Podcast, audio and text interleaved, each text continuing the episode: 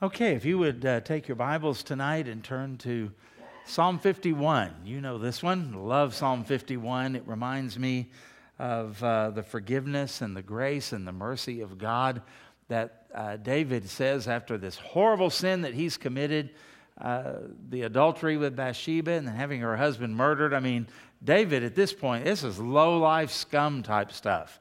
You talk about wanting justice. Uh, there are situations like the, the thing that happened at Moore last month where you want justice. Well, this would be a situation where I would put David in that same situation. You put me in there. If I'm Uriah's first cousin, I want justice, right?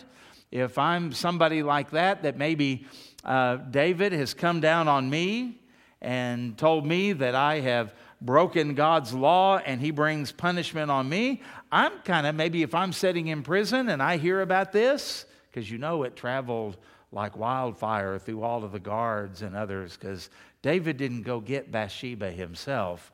He would send someone to go get her. You know, by this point, it has spread. Whether David wants to admit it or not, it's all over the place, I'm going to assume. And if I'm sitting in prison and I hear the rumors, and then David's not in prison, David's not executed. I'm a little bit ticked off on all of this because I'm a justice person. Probably you are too. We want justice, law and order and justice. But uh, it's interesting, David cries out for mercy. You know, uh, when you stand before God, you don't really want justice, do you? Because if you get what you deserve, then you're condemned to hell forever. You're a lawbreaker. And uh, the soul that sins, it shall die. And God said, I will by no means clear the guilty. So you're in trouble. You want mercy. And on top of that, you want grace. Mercy keeps you from getting what you deserve, grace gives you what you don't deserve. And uh, that's all done through the Lord Jesus Christ. And it's such a unique thing. Among all world religions, Christianity is unique because other religions have you work and earn your way up, you know, to some degree and in some way. And uh, yet, here we are as sinners before a just God. And if He just simply goes, poof, don't worry about it, no sin, then He's no longer just.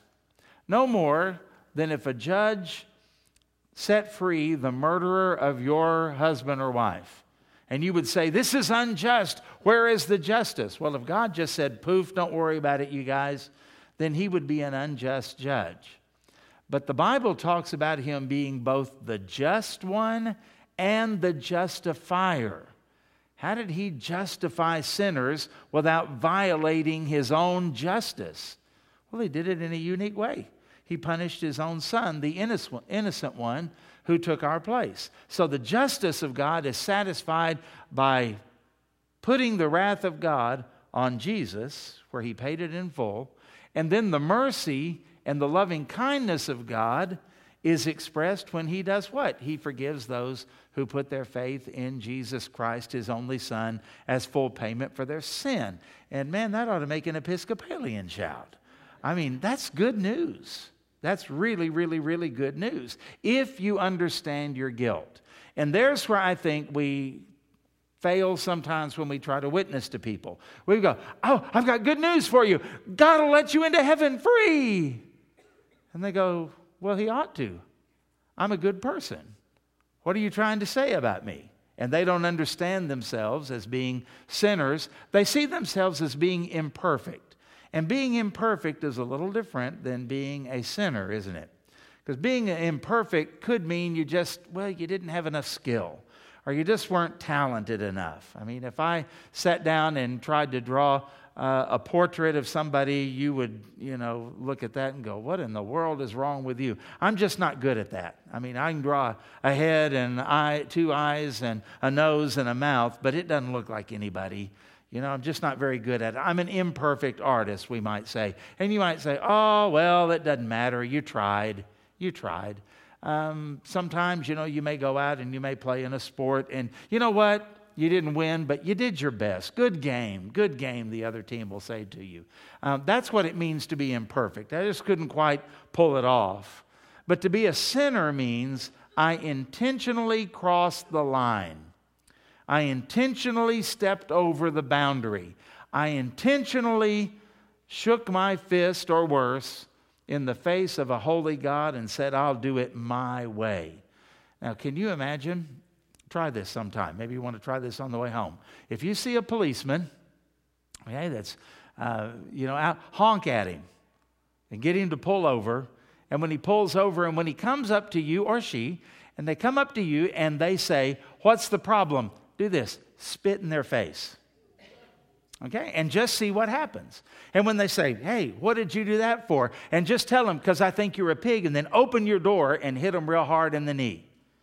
And when they kind of go like that, then just get out of your car and go over and kick them and see how your night's going to go.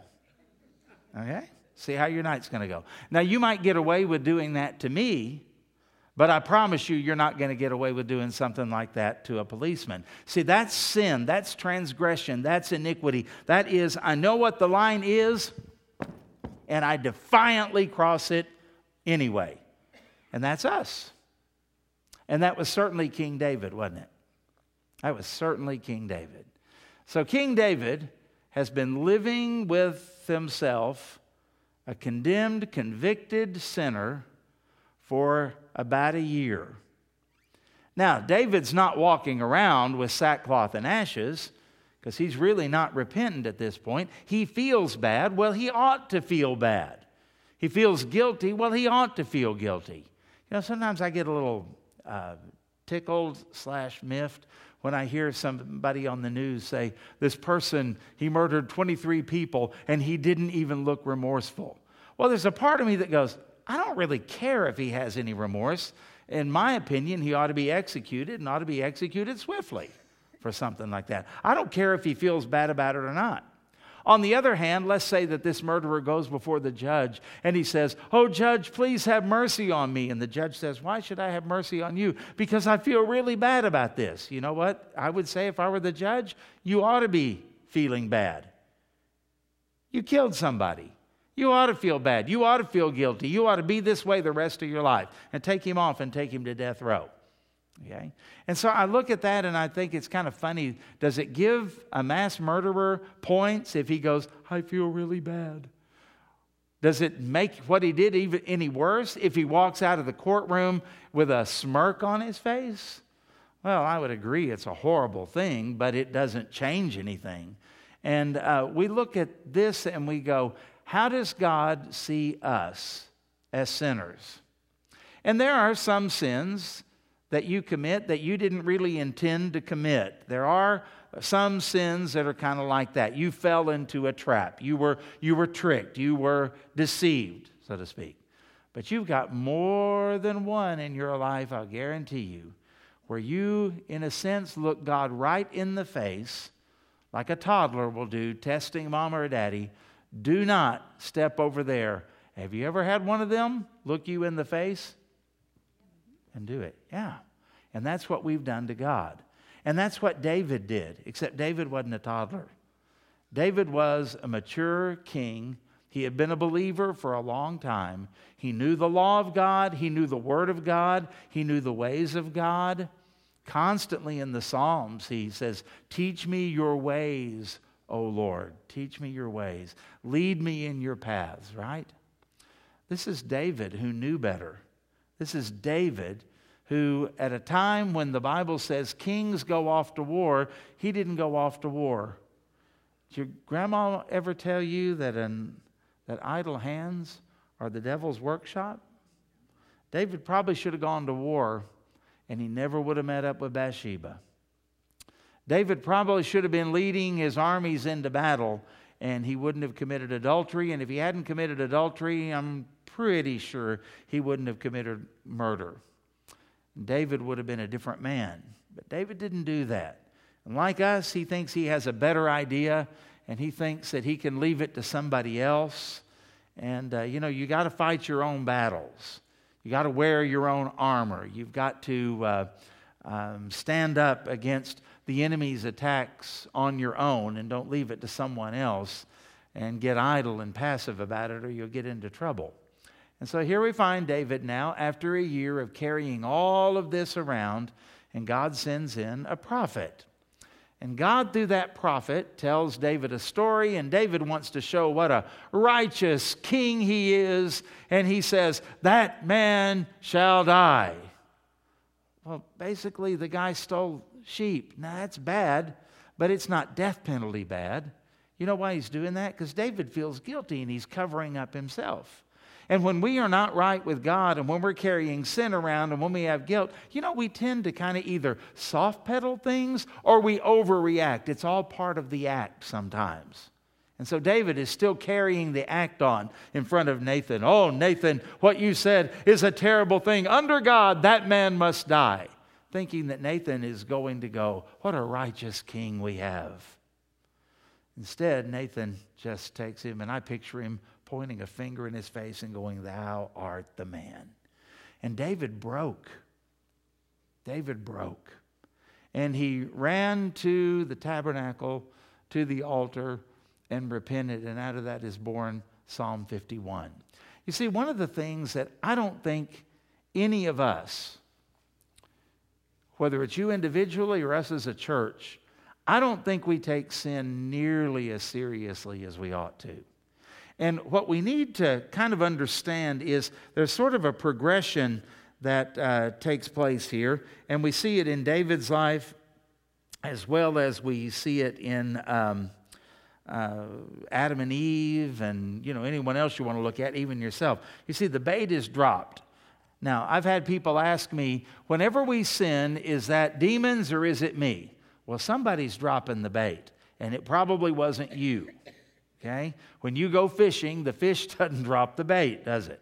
Uh, somebody dropped the bait. I think that's where the enemy is involved. And then what happens? Then a lie is believed. So this, this bass is swimming along. He says, I'm hungry, looking for something to eat. And you drop the bait. And uh, the bass says, Hey, that looks good and believes that it's the real thing. It's an artificial lure, but he believes it's the real thing, and he bites on it, and too late, he realizes he can't spit it out. And so then what happens? Well, then the sin is hidden. We've got to cover it up. Adam and Eve sewed fig leaves together, you know. David, uh, we don't know exactly what he did, but we know that during this year he was still going to the tabernacle he was still uh, doing the sacrifices. He was still going through all of those rituals. He would sing the psalms, some of them even that he wrote. He was still, you know, leading in prayer before breakfast or whatever it was that he did. And, he, you know, he probably, I'm going to make a guess, he didn't pass on any of those things, say, I'm just not worthy. Or if he did, he was very pious. And it made people think he was much more righteous. Oh, no, not me. I am not worthy you know, that kind of thing. Um, so we don't know exactly, but can you imagine hiding that kind of sin? How do we know that he did that? Well, what do you think the murder of Uriah the Hittite was all about? Remember when Bathsheba says, I'm pregnant, David says, Oh, better make it look like it happened, you know, with Uriah. So he has Uriah come home from battle thinking that he'll spend the night with his wife. David's off the hook. Everybody will think it's Uriah's kid. Can I just say, when I read that, it makes David's sin even worse. He was selling out his own child. Let that sink in. David's going to weep over that child and beg God to save that child later on. Remember that? Remember that? Isn't it interesting? That's the same child that David was going to sell out and let another man raise. What a hypocrite. So he's hiding in all of this. And you and I do the same thing. You know, the Bible says in the book of James, confess your faults to one another that you may be healed.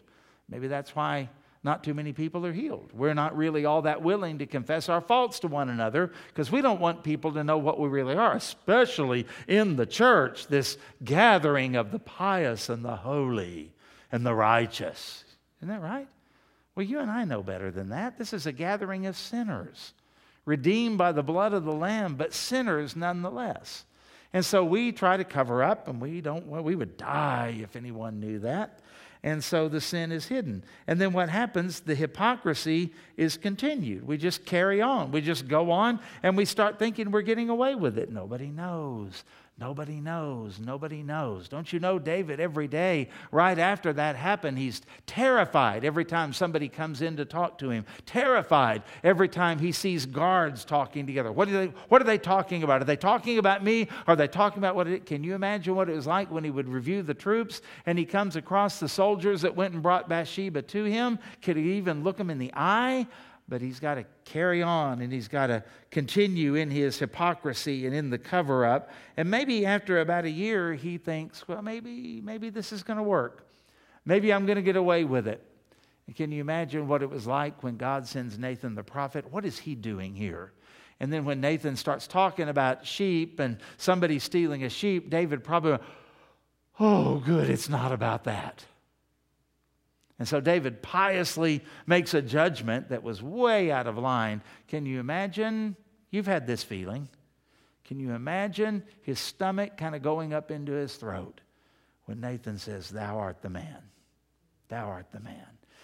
Uncovered, found out, busted, we might say.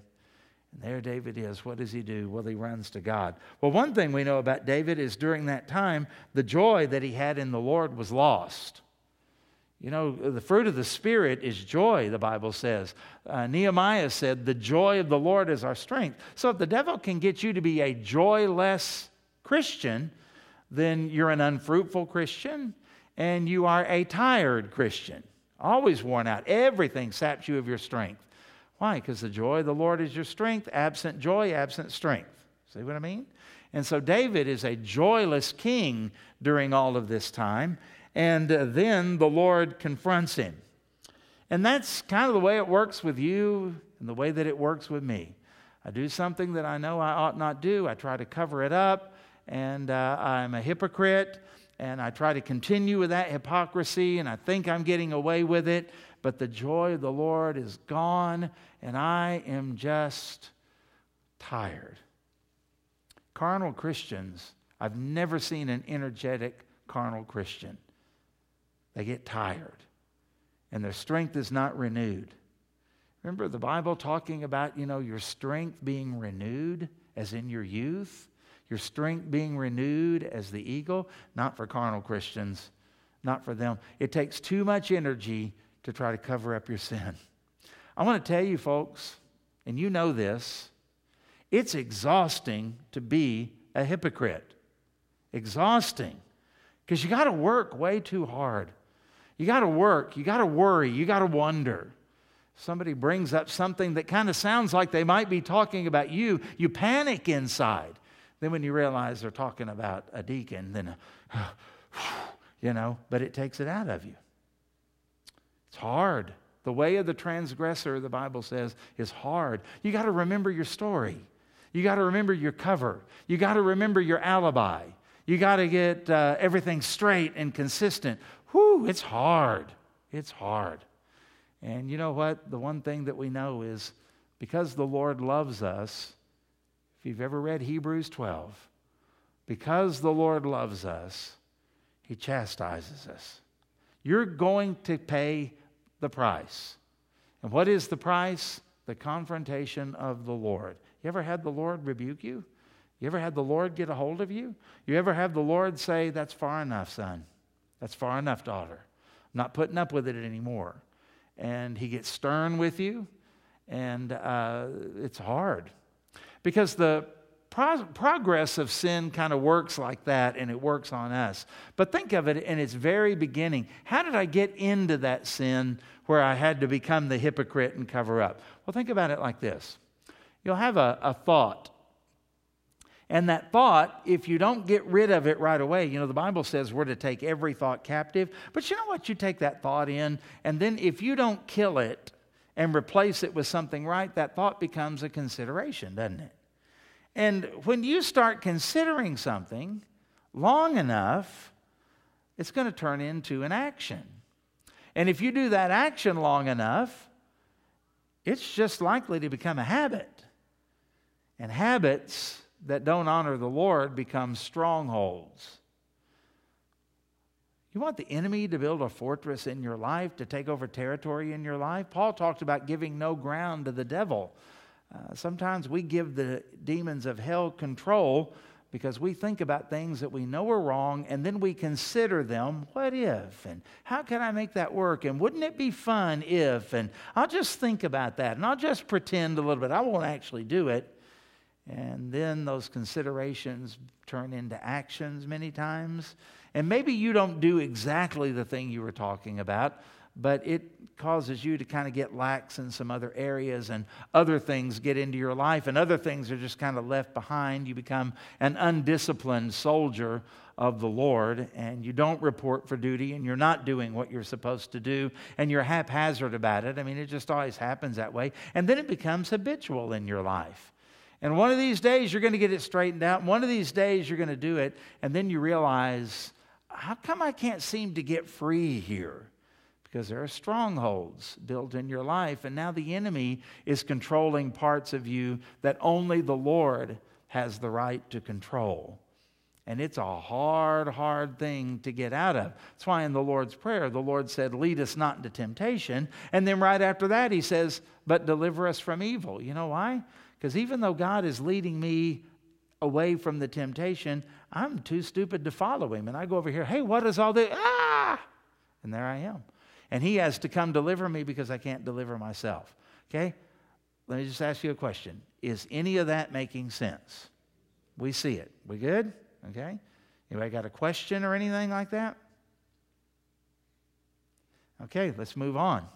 Because when we get to Psalm 51, let's read this and let's think about those things. David has gotten himself into a trap. And so he says, Have mercy on me, O God, according to your loving kindness According to the multitude of your tender mercies, blot out my transgressions, wash me thoroughly from my iniquity, and cleanse me from my sin. For I acknowledge my transgressions, and my sin is always before me. Against you and you only have I sinned and done this evil in your sight, that you may be found just when you speak and blameless when you judge me.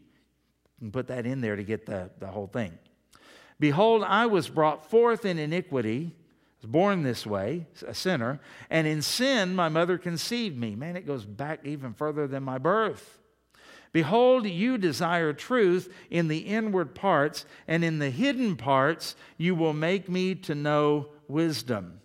Purge me with hyssop, and I shall be clean. Wash me, and I will be whiter than snow. Make me hear joy and gladness. See, it was gone that the bones you have broken may rejoice. Hide your face from my sins and blot out all my iniquities. Create in me a clean heart, O God, and renew a steadfast spirit within me. In other words, I used to have it, I want it back. Do not cast me away from your presence, and do not take your Holy Spirit from me. Restore to me the joy of not my salvation. We always say that. No, the joy of your salvation and uphold me by your generous spirit. Then I will teach transgressors your ways, and sinners will be converted to you. Deliver me from the guilt of bloodshed. Deliver me from capital punishment. In other words, O God, the God of my salvation, and my tongue shall sing aloud of your righteousness. O Lord, open my lips and my mouth shall show forth your praise. For you do not desire sacrifice, or else I would give it. You do not delight in burnt offering. The sacrifices of God, does this describe you? Are a broken spirit, a broken and contrite heart. These, O God, you will not despise. Now, do good in your good pleasure in Zion. Apparently, David's sin was affecting the whole society. Build the walls of Jerusalem. Then you shall be pleased with the sacrifices of the righteous. They're no longer hypocritical. And with burnt offering and with whole burnt offering. And then they shall offer bulls to you on the altar. In fact, the righteous get to the place where they have such a, a blessing of God, they want more, not less. And when you're right with God in David's day, when you would offer one sacrifice, you couldn't wait to offer another one. You didn't do it begrudgingly. It's kind of like us. When you read a little bit of the Word of God and you're right with God, you want to read more of the Word, not less. You want to come to church more, not less. You want more fellowship with the Lord and with His people, not less fellowship with the Lord. And so David is, kind of indicting all of us because there's an inner David in every one of us as well. Now, your sin may have been different, but uh, I like the thing that says, Don't judge me just because my sin is different than yours. It's all sin, and uh, it all um, is, has consequences, doesn't it? All has consequences. So we're all kind of in the same boat like David is, and I think that's why the Lord allowed us to know his story and to read this psalm. It's amazing. Let's talk about some things tonight in these first few verses of this psalm. Let's talk about mercy, guilt, and God. Have mercy on me, O Lord, according to your loving kindness. He didn't hate David.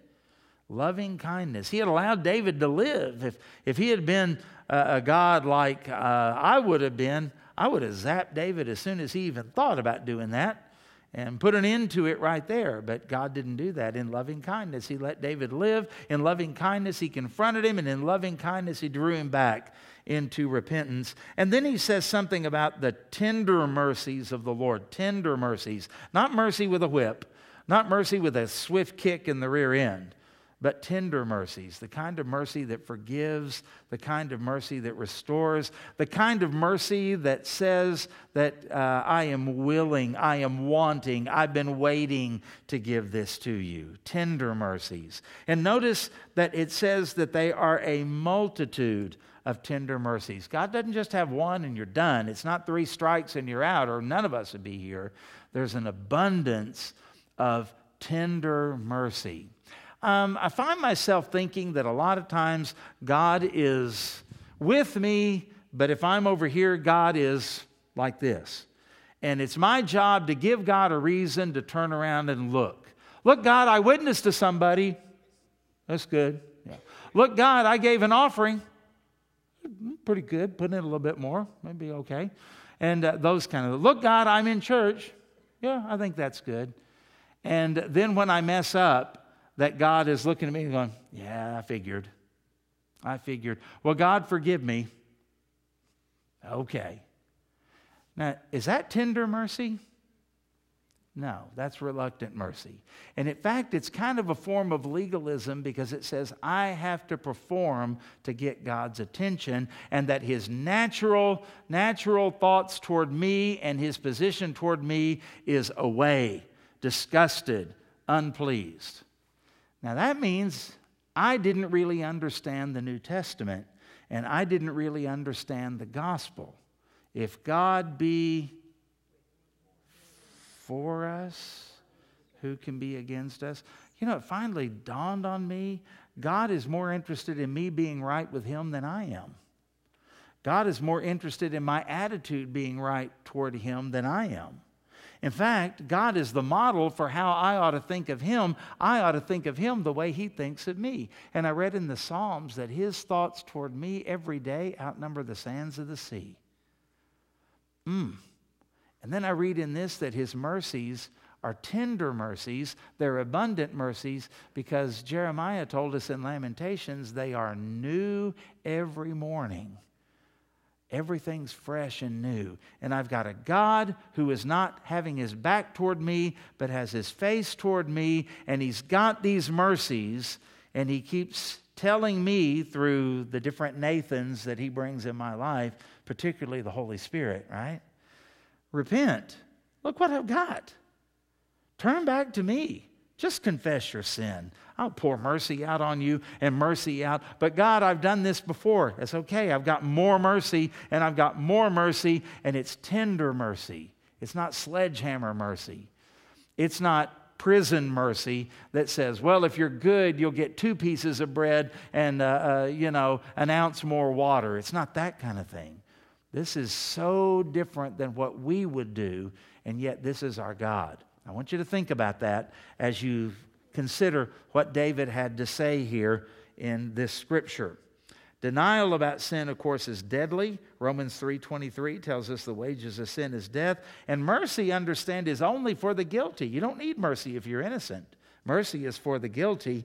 And mercy comes from the judge, from the judge, see, who has the ability to condemn us, but he doesn't because he has tender mercies, and David says they are abundant. Whoo, man. Praise God, because I think I've used up more than a couple of bushels of tender mercy. Don't look spiritual. You have two. You have two. I mean, that's wonderful, wonderful to think about God like that. Number two, I want you to think about sin's remedy. This is something that you cannot do for yourself. See, the criminal can't come up and say, Hey, judge, I've decided to have mercy on myself and not serve any prison time. Boy, wouldn't that be a joke? And yet, this is God, the righteous judge, who is giving David this brand new mercy, tender mercy, an abundance of tender mercies are being poured out on David. Now, notice he says, Blot out my transgressions. And then he says, Wash me thoroughly from my iniquity and cleanse me from my sin. Well, sin and iniquity and transgression, they're all kind of synonyms, aren't they? We get that. Violating God's law, defying Him, those kind of things. But notice uh, he uses different words over here. What does it mean to blot? What does it mean to wash? And what does it mean to cleanse? Well, let's put it like this blot means to remove it from the record. It's like liquid paper, it's like an eraser on a chalkboard.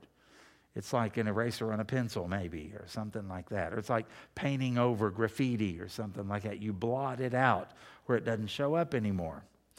Uh, wash is a term that means like to launder.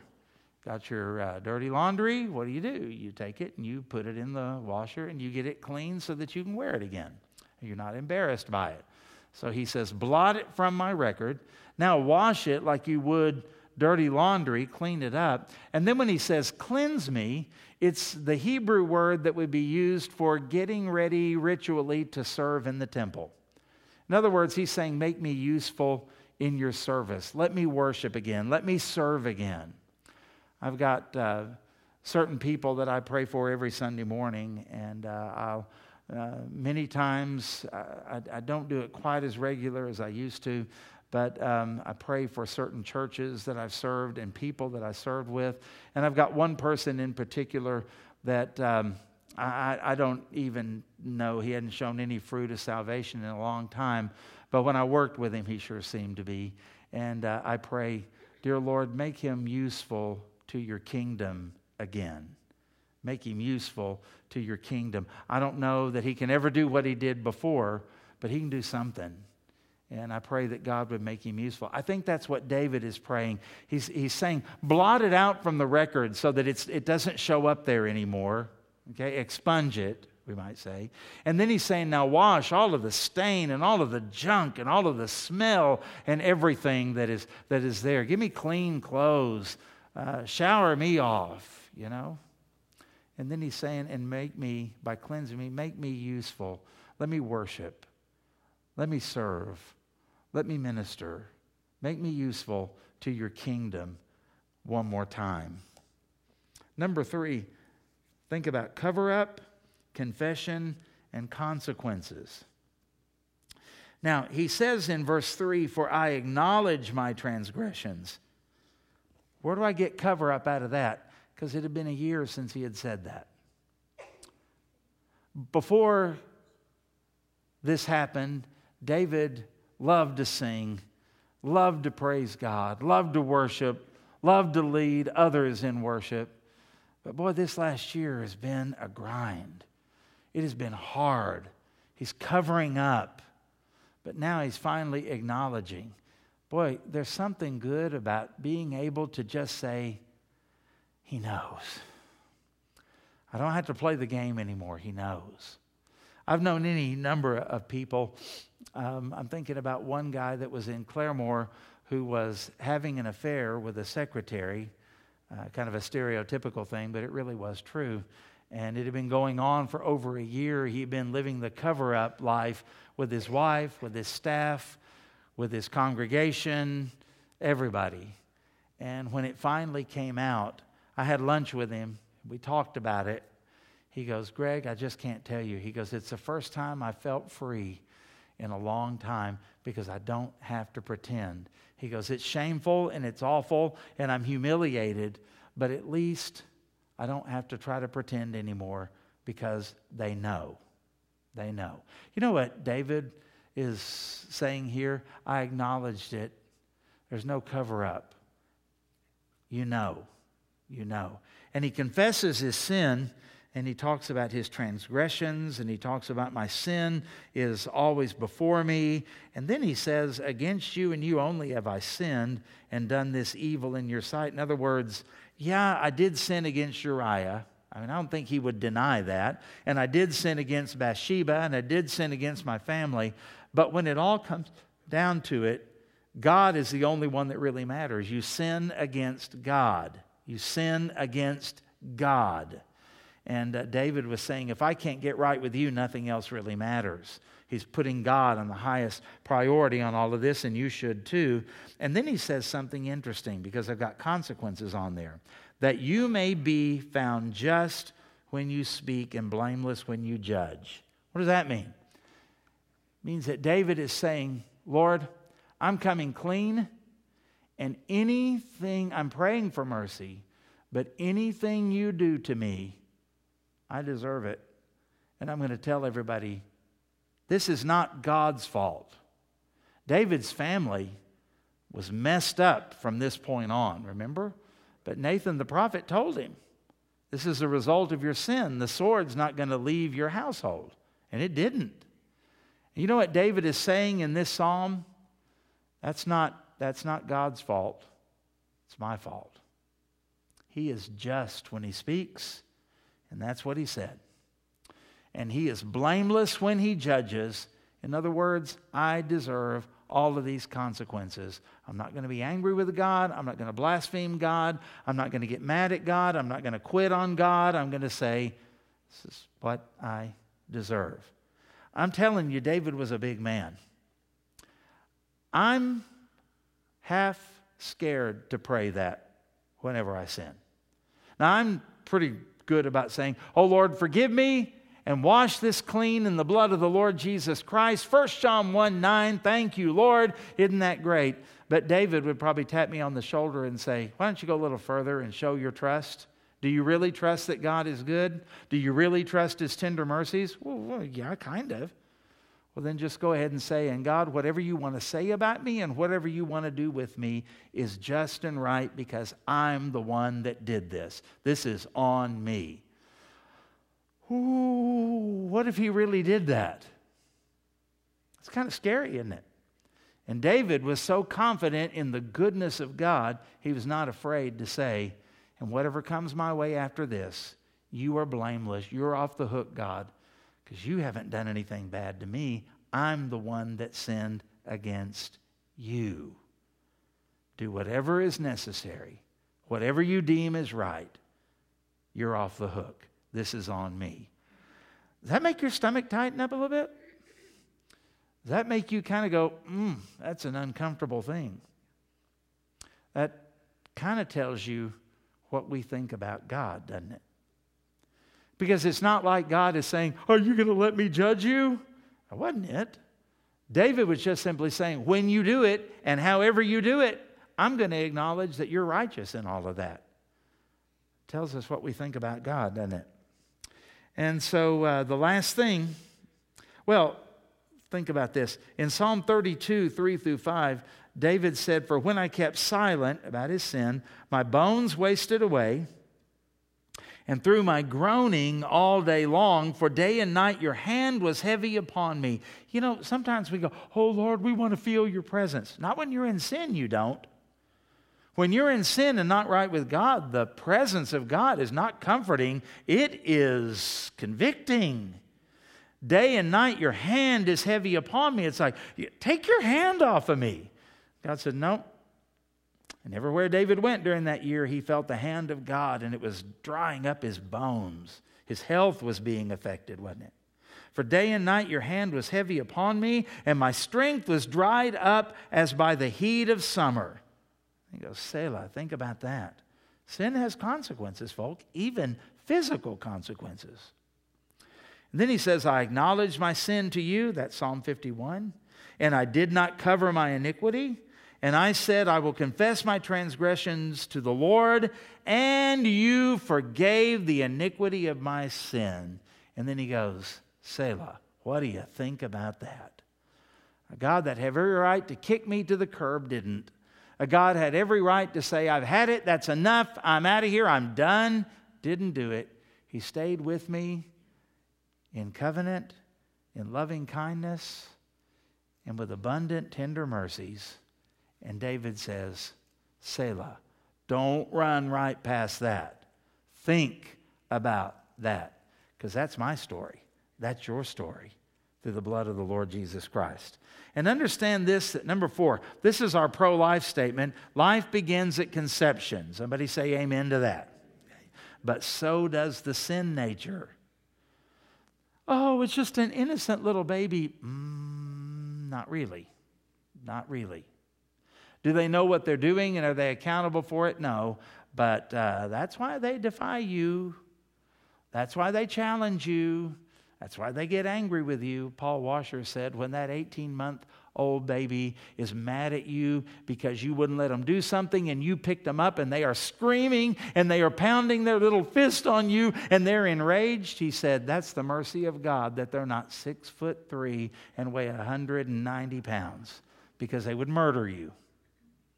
And you know what God has done? He doesn't let human babies with a sin nature start walking the day that they're born.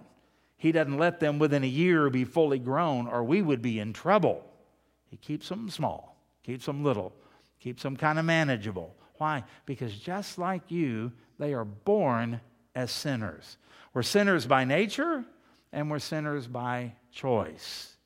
We want to sin. Now, why do we choose to sin? Well, here's the reason why I choose to sin and you choose to sin because it's a nature that I have to sin. If I set out two bowls and I put some ground beef in one and I put some lettuce in the other, and I took a rabbit and I said, okay, rabbit, you can have either one of those. 100% of the time, the rabbit's going to eat the lettuce.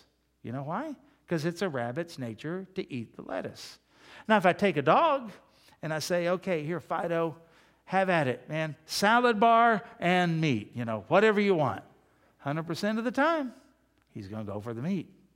And so, the reason that I am even attracted to sin, the reason that sin looks pleasurable, the reason that sin ever seems even reasonable, because sometimes it does. What else was I supposed to do? You know, we say that. Seems reasonable.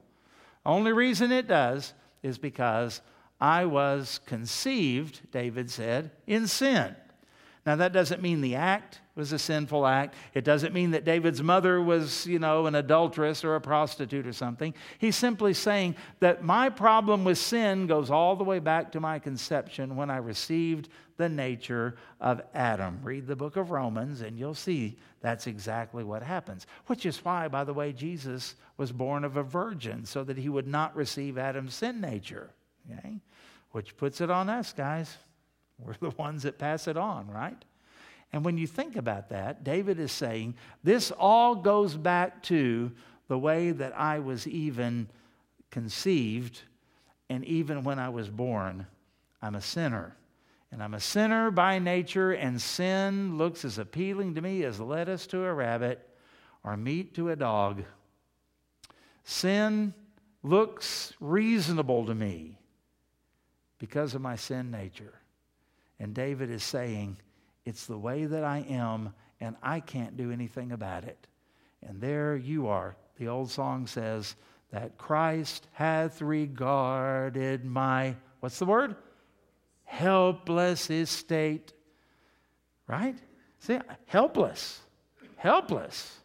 Everything I do, even if I try to head the right direction, I just bring sin and nastiness and all of that with me. I need the blood of Jesus. I need a Savior to take away the wrath of God and shield me from what I deserve. I need those tender mercies. And I need them in abundance because I don't know about you, but I need them every morning. And I guarantee you, I need a bunch more. I need a boatload more by noon. I need a whole lot more before I get home because sometimes that traffic just, you know, your depravity can come out so easy. And you look at that and you go, what did I do that for? What did I get mad at that for? Why did I give that dirty look for? And then sometimes you take that home with you Because you pull up in the driveway and you get out of the car and a skateboard is still out there. I told him to put that up.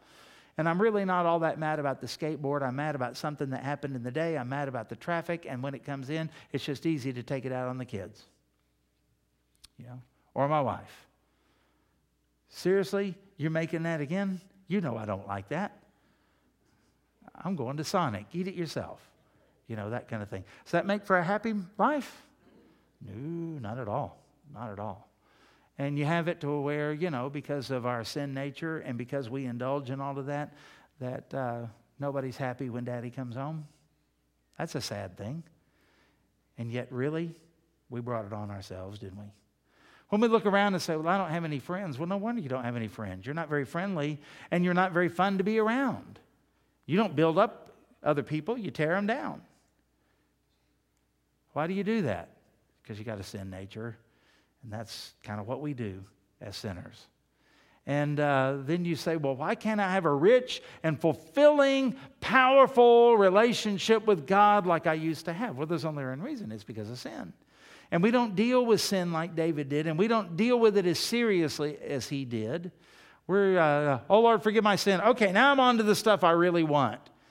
And I wonder sometimes if Psalm 51 is not there for God to put his hand upon us and say, Slow down, bucko. Back up. You ran way past this too soon. And with nail scarred hands, he pulls us back. He says, I want you to think about this and think about what you've done and why you did it and how merciful I am that I haven't left you and that my hand is upon you and there's a nail scar in my hand because I paid for that sin. Don't run past that as quickly as you do. In other words, Selah. Stop and think about it. That's the goodness, the grace, and the mercy of God. We'll stop there tonight. We'll pick up at that next verse next week. Okay? So, aren't you glad that you're a forgiven sinner by the grace and mercy of God? That's really, really, really, really, really good. Okay?